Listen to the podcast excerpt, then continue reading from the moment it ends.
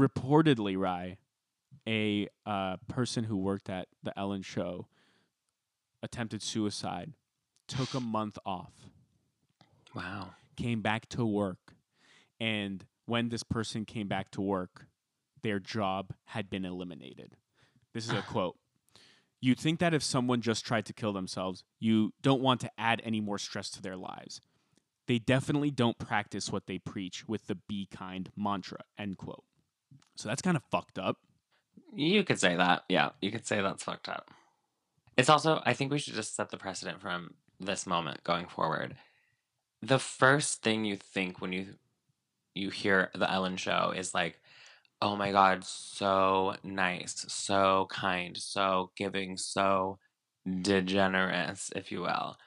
And it's true. I mean, like some of the best, most viral clips from that show are of her giving like money to people in need or like Giving a platform to a cute dancing kid. Right. okay, we're not getting into the cute. Dan- I'm so over little kids being on the Ellen show. I'm like, no. I hate that shit. I think it's so stupid. But have you ever seen the video, Rye, of the mom who's a choreographer and a great dancer, and then her daughter, who's like three, is also an incredible dancer and is dancing along with her mom, and it's just the cutest thing? Rye, come on. Don't be cynical.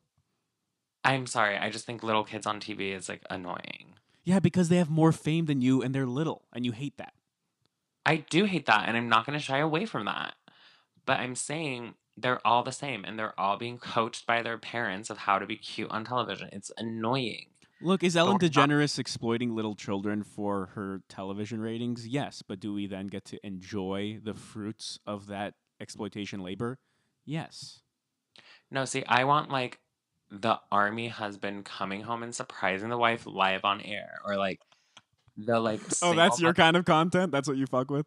Oh, that's the only shit I watch from Ellen. Like the single mother of seven who like lost her job in her house in a tornado, and then like Ellen gives her a minivan and like five thousand dollars to Target. I'm like sobbing in my bed watching forty of those in a row. you love like poverty porn, is what it is. Yes, I love that shit. And not even poverty, just like people who were like handed the short end of the stick in life and Destitution porn.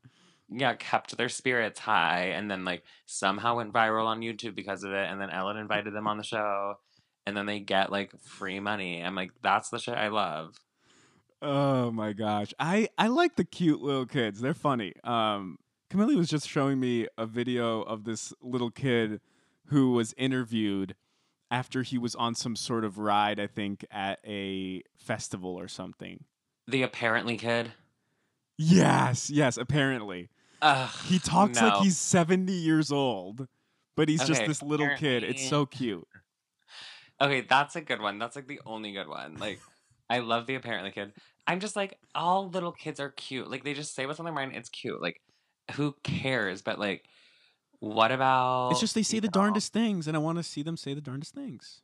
There must be a show that's centered around that. If we got one of those, then we could just Yeah. get rid of Ellen. Yeah, and guess who else was the host of that fucking show? Bill Cosby. So I guess any fucking person who's old and has little kids on their television show is gonna get canceled one day. So maybe we should just cut that whole concept. Hey, listeners, this episode was a Patreon exclusive. Do you want to listen to the rest of this podcast and dozens of more bonus episodes? Support us on Patreon and you'll get access to our entire exclusive library with at least two new Patreon episodes per month. Visit patreon.com backslash hollyshook to learn more about it. Thanks!